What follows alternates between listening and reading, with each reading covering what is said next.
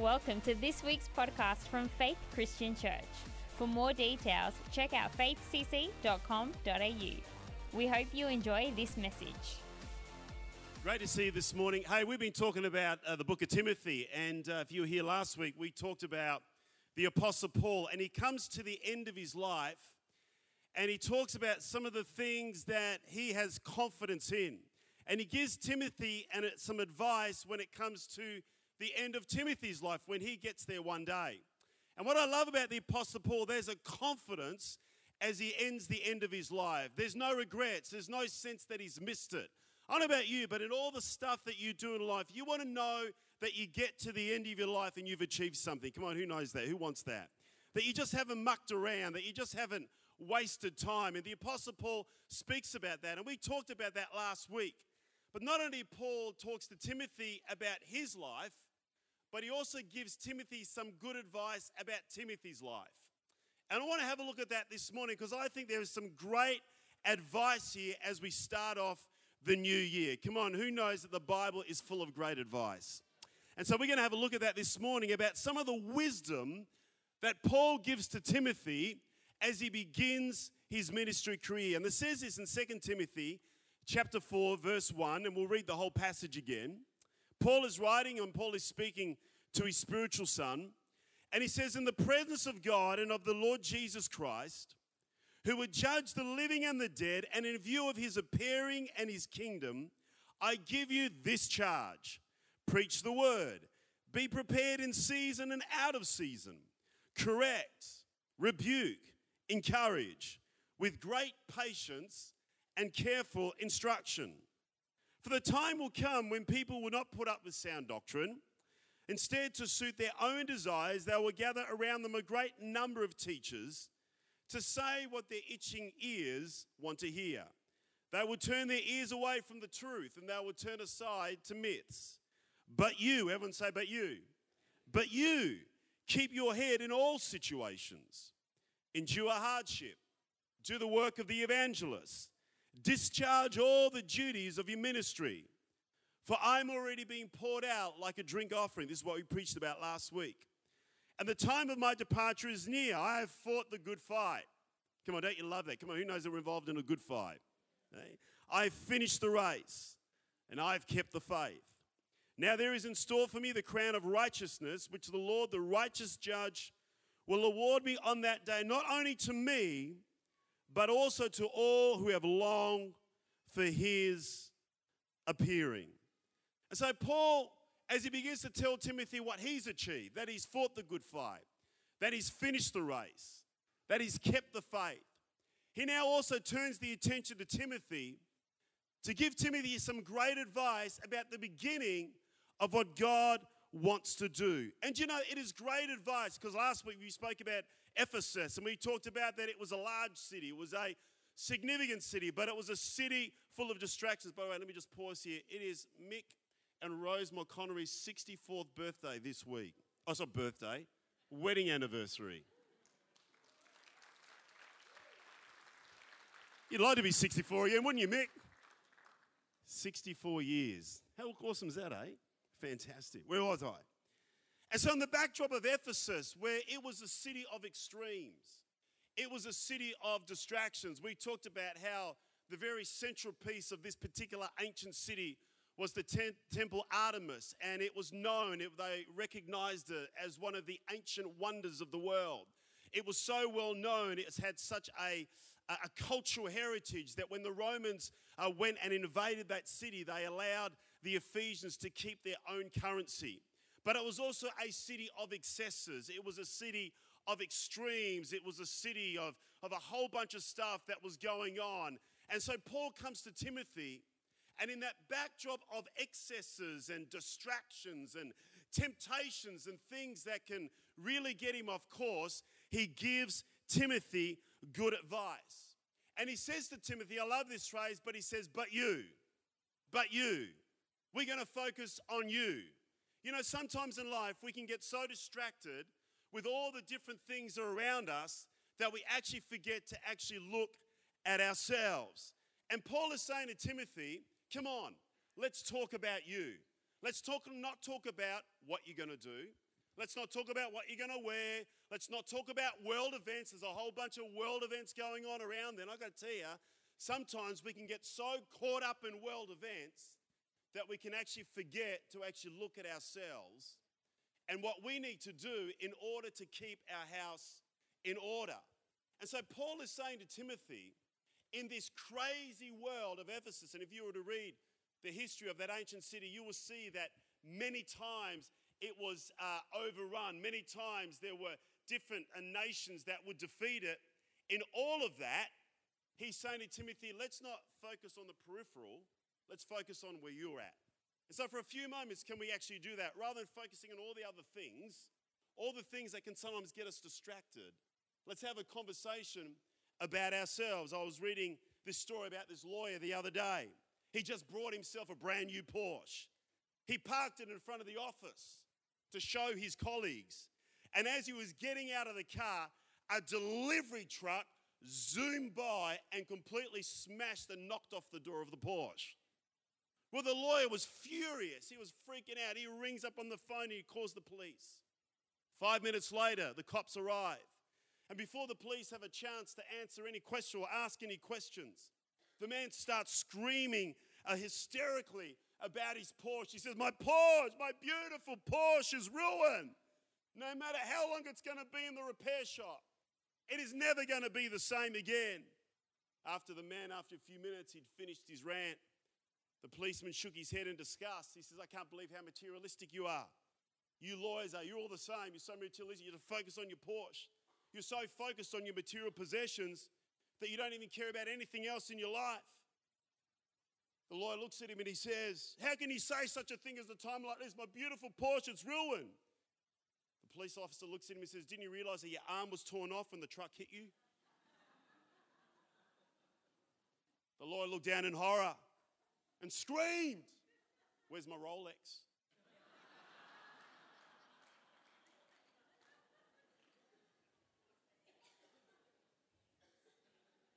So focused on the stuff, he forgot about himself. So focused on all the peripheral stuff, he actually forgot about where he was at. And Paul is giving good advice to Timothy. Good advice, not about stuff, not about peripheral things, but about himself. This is great advice. I want to give you the headings and then we're going to break, break them down in, for just a few moments. He says to Timothy, he says, But you keep your head in all situations, discharge the duties of your ministry endure hardship, and do the work of the evangelist.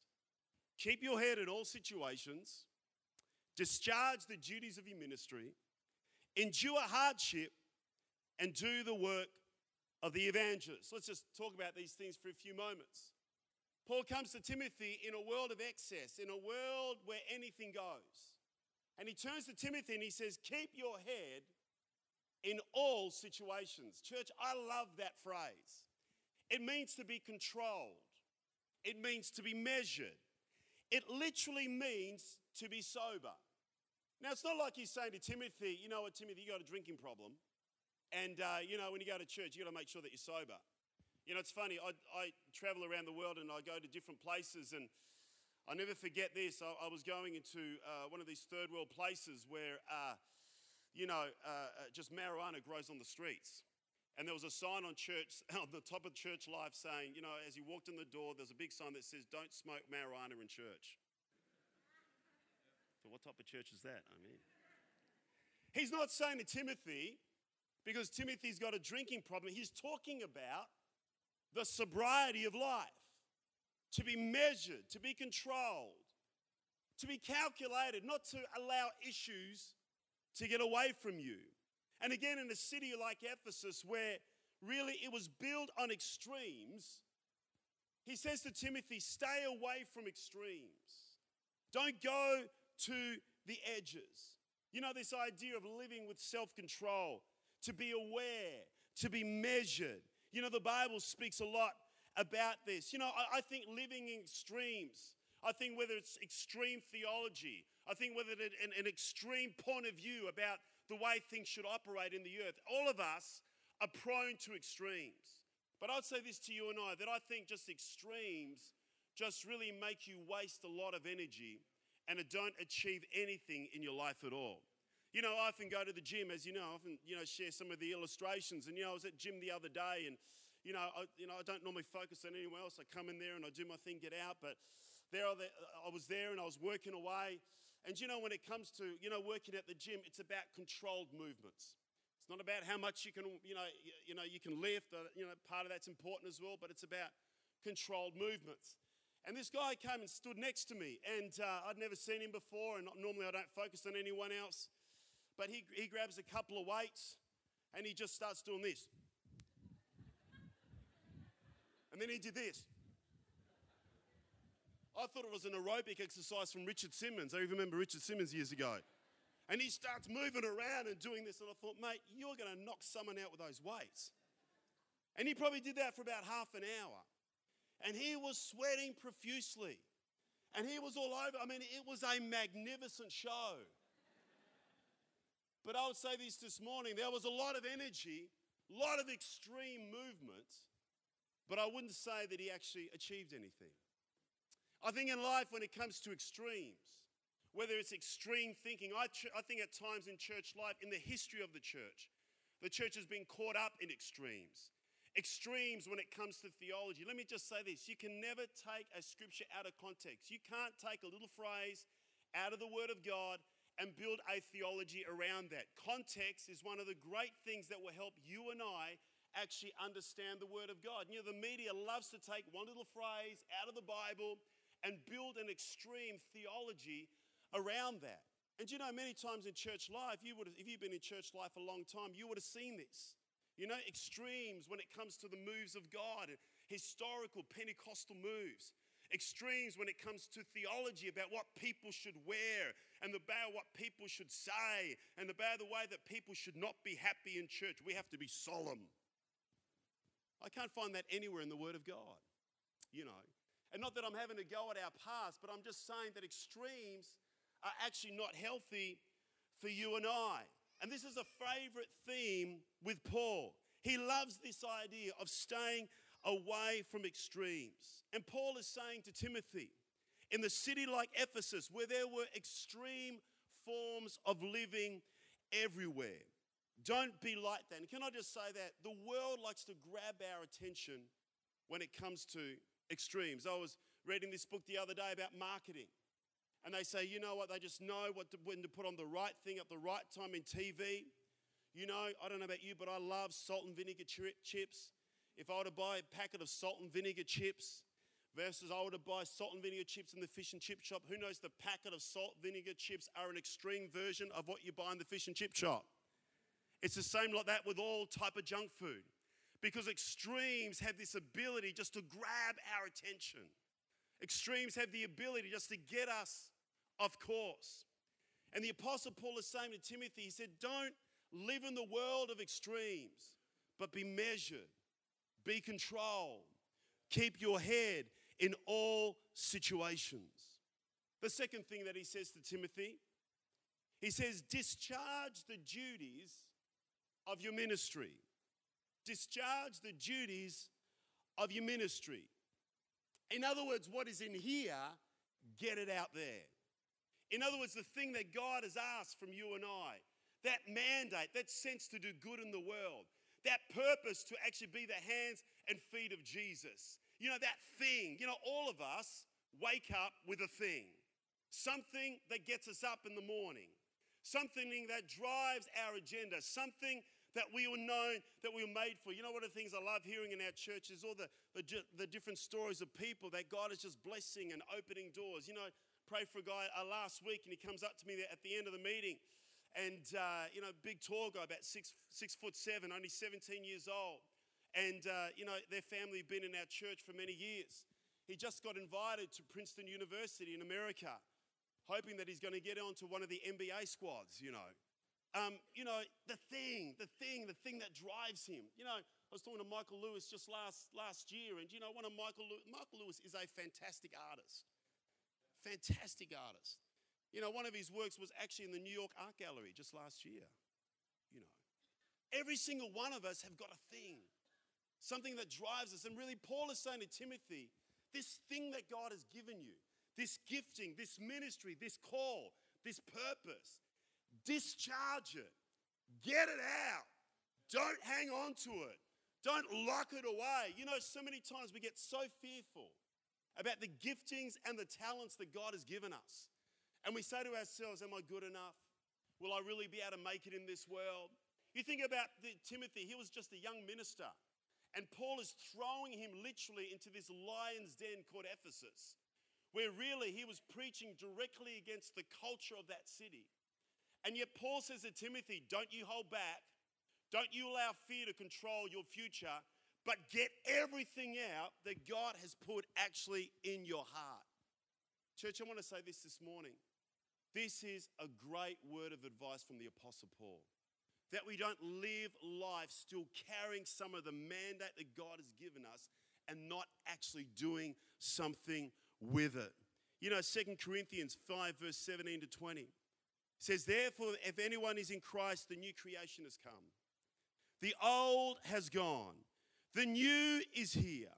All this is from God, who reconciled us to himself through Christ and gave us the ministry of reconciliation. That God was reconciled the world to himself in Christ, not counting people's sins against them. And he has committed to us the message of reconciliation. You say, oh, I don't know what God wants me to do. I don't know what my purpose is in life. If all you do is reconcile people, you are doing the will of God in your life. If all you do is actually just bring people into encounter with God, if all you do is actually say, you know what? I'm just going to do everything in my power to be a peacemaker. I'm going to be everything in my power to be someone who learns how to forgive. Can I just say this? If there's unforgiveness, get it out. Let forgiveness reign in your life. Come on, who knows what I'm talking about this morning? You know, it's not just sometimes we get so technical about this whole idea of Timothy and the ministries. Oh, well, I don't have a ministry. Well, we all got the ministry of reconciliation. Look what James 4, verse 17 says.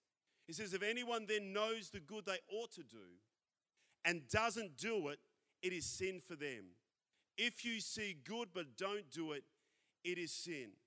In other words, any goodness that's in you, come on, church, just get it out. Come on, get it out. Don't hold back.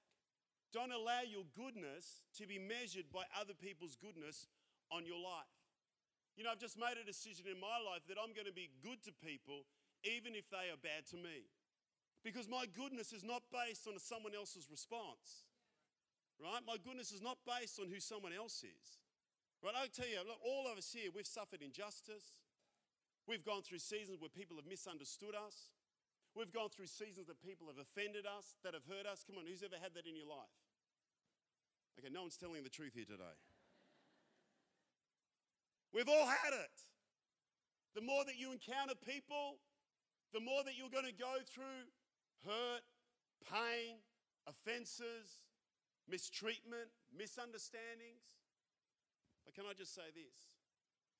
Don't allow your goodness to be based on someone else's response. Right? You think about Jesus, he suffered such an injustice going to the cross.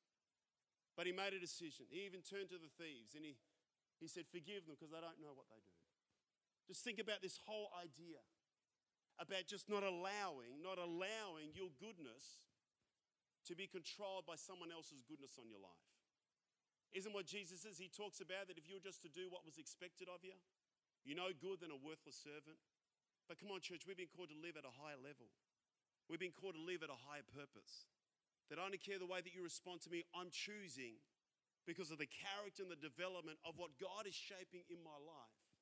I'm choosing to respond in a different way. And this is what really Paul is saying to Timothy. Don't allow your goodness and your ministry to be shaped by the injustice of people. You just discharge the duties of your ministry. You just do what God has called you to actually do. Don't keep the word to yourself. Don't allow it just to sit there, but activate it. You know, that's why the power of the Christian faith does not belong in the church, it actually belongs in the world. We come for inspiration on Sunday. We come to be encouraged on Sunday. We come to hear cheesy jokes on Sunday. But really, it's not about Sunday. It's about discharging the God, what God has put in our lives. The Bible says that we have this treasure in earthen vessels. That who we are and our fractured thinking, and we're not perfect and we get it wrong. And but at the end of the day, we have a treasure, and the treasure is not from us, but the treasure is from the Holy Spirit. God has given us the gift of salvation. And as we begin to begin to step out in faith, That's why it's interesting that the religious establishment never accepted the teachings of Jesus. Because to them, it was never about doing, it was always about learning and understanding. Don't get me wrong, we need to learn, we need to understand. But if it stops at learning, what have we actually achieved? It's more than just learning, it's more than just understanding. You know, there's some people that I meet, they just want deep teaching. They just want deep teaching of the word. Praise God for people that want deep teaching. But if you're not doing anything, anything practical with that deep teaching, is it actually blessing anyone in your life at all? You know. And Paul is saying to Timothy, just get it out. Get the very mandate that I've given you, get it out in the world. You think about all the people that responded well to Christ. It often came to the common folk, as I mentioned before. You know, the woman at the well, when she received the word of Jesus, she went out and told people. The Bible says that when the demoniac was healed, he went out to the Decapolis, meaning 10 cities, began to spread the word of what Jesus actually did. The third one is this one. It's not a very popular point, but I do like it. He says to Timothy, endure hardship. Endure hardship. You see, there's a difference between enduring hardship and put up, putting up with hardship and tolerating hardship. He's not saying to Timothy, just endure it, put up with it, tolerate it. When hardship comes your way, when things happen in your life that you didn't expect kind of land at your feet, he's not saying to Timothy, just put up with it and tolerate it. He's saying something completely, completely different. You know, I think many times in life we tolerate difficult seasons. We just put up with difficult scenarios. But this is not what the Apostle Paul is actually saying to Timothy. He's saying, don't tolerate it. Don't be shocked by it. Don't be surprised by it. Don't let it be, don't let yourselves be thrown by it. Don't allow hardship to actually lose your faith. Don't shy away from it. What he's really saying to Timothy, lean in on it. Lean on in this hardship that you're actually going through. You see, there's something, there is something in the kingdom of God about hardship that is actually going to develop your faith. I don't know why God actually chose hardship as one of the methods to actually mature you, to actually increase your wisdom, to actually shape you as an individual man and woman of God. But God has chosen, sometimes not the easy way, but the hard way, to actually shape you and develop you who you are today. I'm going to say this as Paul is saying this to Timothy. He goes, Hardship is going to come your way. The fact that you gave your life to Jesus didn't promise a rosy journey that everything's going to be perfect and everything's going to be wonderful. He says, You are going to endure hardship, but don't shy away from it. Don't freak out. Don't lose your faith over it.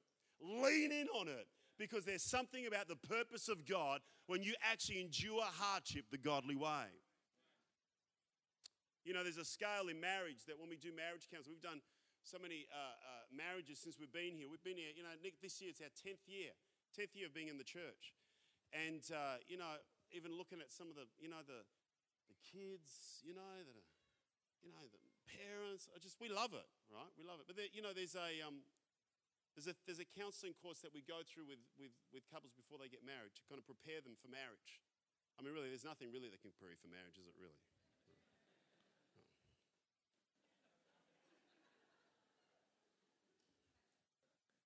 It's a roller coaster ride. Try to describe it to someone, just go, you need to jump on the roller coaster. But it's a wonderful ride. Amen? That was very quiet. It's a wonderful ride.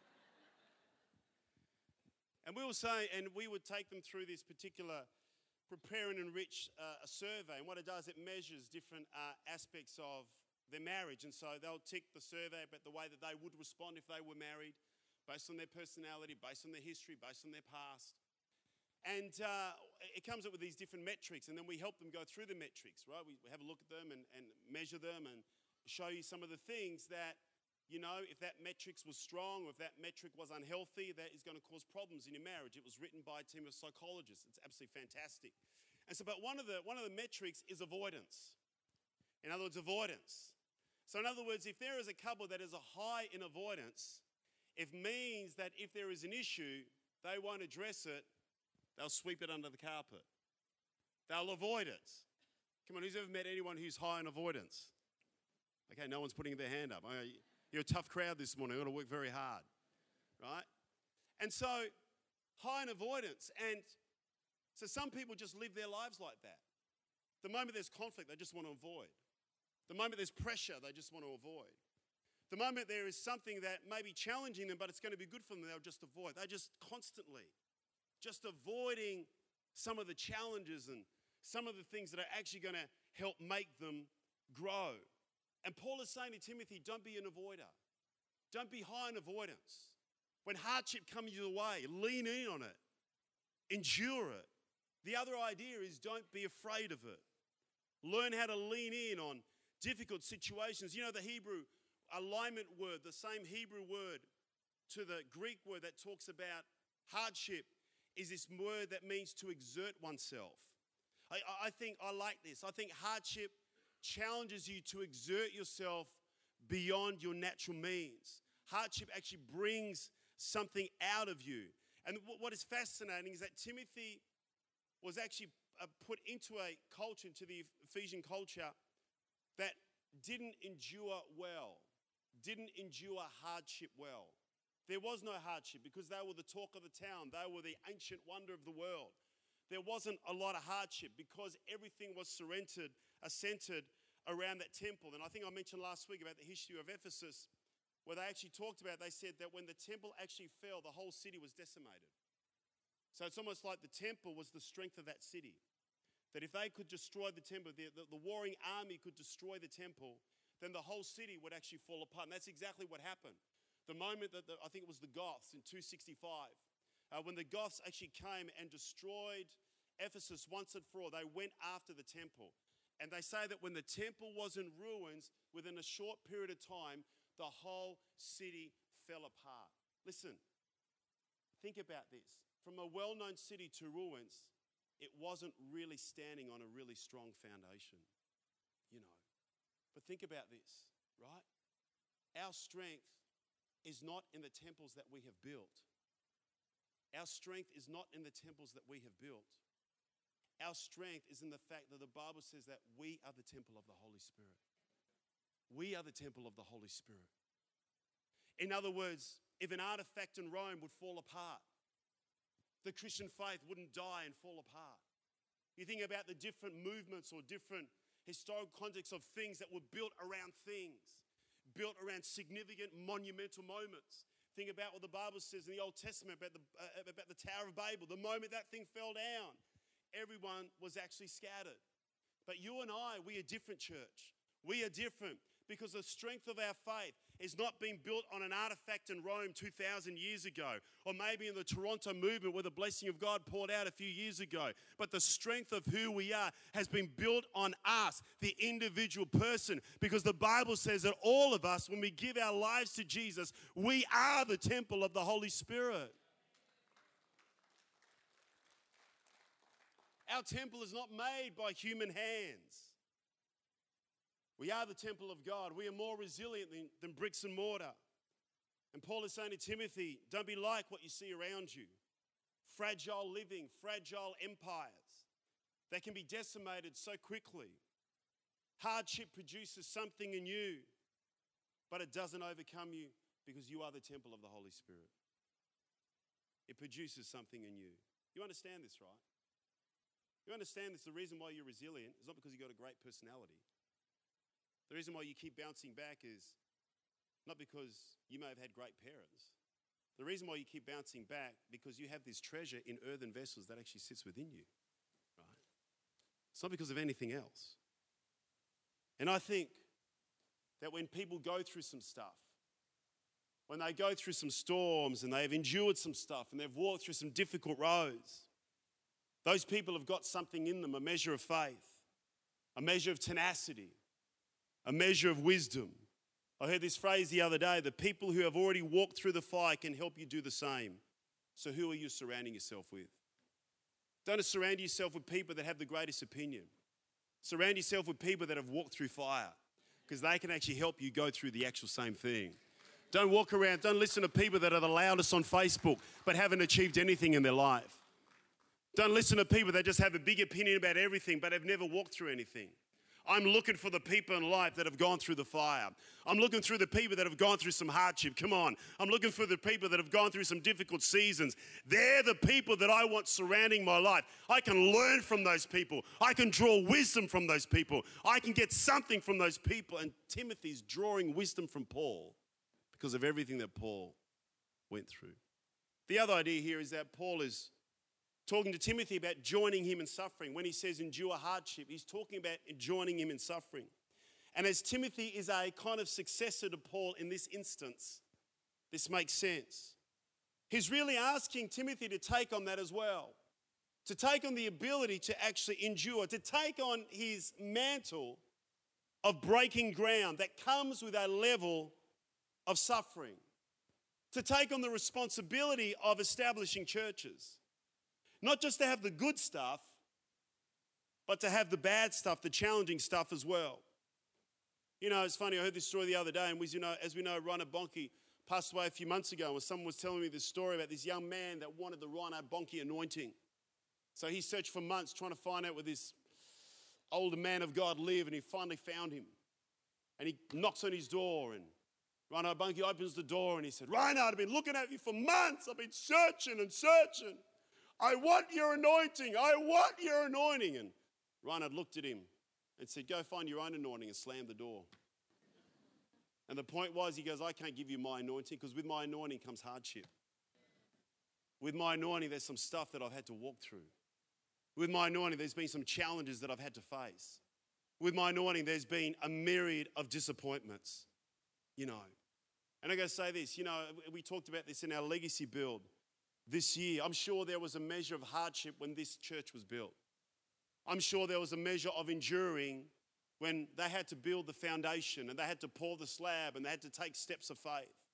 I'm going to say this, I've said this before. We never want to be a generation that shy away where we want the blessing, but we don't want the hardship. We want both. We want to walk the road of challenge. We want to walk the road of sacrifice. We want to do the same thing. And this is really what Paul is saying to Timothy. He's saying, endure hardship as I have and as every other man and woman of God has as well. The final one is this He says, do the work of the evangelist. And that's fairly self explanatory. He's specifically asking Timothy to do the work of the evangelist. He's not saying to Timothy, you are an evangelist. I think sometimes when it comes to sharing our faith, we say, well, that's for the evangelist. But remember, Paul is sending Timothy out to establish the church in Ephesus to help strengthen the pastoral staff and to help some of the stuff that was going on. And yet he says, Go ahead, but do the work of the evangelist. And the reality was, it probably it was never a great day, never a great time for Timothy to actually speak about the gospel. You know, I think sometimes that we are always looking for the right season, the right place, the right time, the perfect opportunity. I think if anything in this life today, I think if there's more of a challenge than ever to actually share our faith. Not in a combative way, not in a judgmental way, because the Bible says it's good news. It's not bad news. It's not judgmental news. It's good news. It's news that can actually help people. It's news that can actually encourage people. It's news that can actually lift people up. It's news that can actually help people on the inside. It's a news that can actually bring peace into people's lives that they have never, ever experienced before. And Paul is saying to Timothy, do the work of the evangelist. You know, sometimes we focus on all the other stuff, we don't focus on the stuff that is actually going to build our faith, going to strengthen our resolve, and is going to help us in the long run. Endure hardship, do the work of the evangelist. You know, I heard this phrase the other day a year from now, you wish you had started today. A year from now, you'd wish you'd started today. I really felt this morning, I'm not going to get you to come out the front, but I did feel this morning that maybe there are people here and you've shied away from difficulty. You know what you need to do is right, but you've shied away from the pressure of going through that difficult season. If you were to start today on the things that you know is right, on the things that you know are going to build your future, maybe it's going for a new job and the awkwardness of having to go for that. Maybe it's having say, maybe it's, it's actually having to say no to a few things that are actually hurting you and your family. Maybe today it's about maybe breaking some relationships that are really have not been healthy to your soul. And sometimes you and I, we like to shy away from difficult scenarios. But if you were to start today, this year, where do you think you would be at the end of 12 months? Can I encourage you today? Don't be a person who shies away. Don't be high in avoidance and shy away from things that are actually maybe hard to endure, but are actually going to bring blessing and health into your soul. You know, I think it's a great lesson in life. And again, Paul has given Timothy great advice. Great advice. He says, endure hardship. Endure hardship. Just receive it, lean in on it. You'll be amazed what it actually does in your life. Amen. Thank you for listening to this week's podcast from Faith Christian Church. To stay up to date, check us out at our website faithcc.com.au.